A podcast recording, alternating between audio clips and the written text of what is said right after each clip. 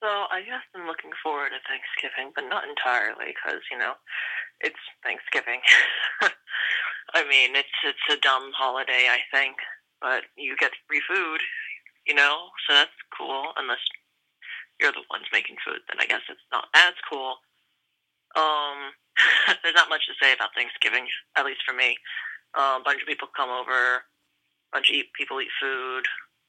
We talk about shit, you know. I mean, not much happening. Um, gotta listen to a lot of bullshit. Gotta sift through a lot of bullshit. Gotta sit next to your dad, who you don't exactly like, but you have to because he's your dad, and it's just stressful family wise, especially for some people. I mean, I probably don't have it as bad as everybody else. It's just Thanksgiving's just an awkward holiday full of family crap, but there's there's always food. Food is always there for you. Food will never leave you. Food will never hurt your feelings. So, if anything good comes from Thanksgiving, it's probably the food. Bye.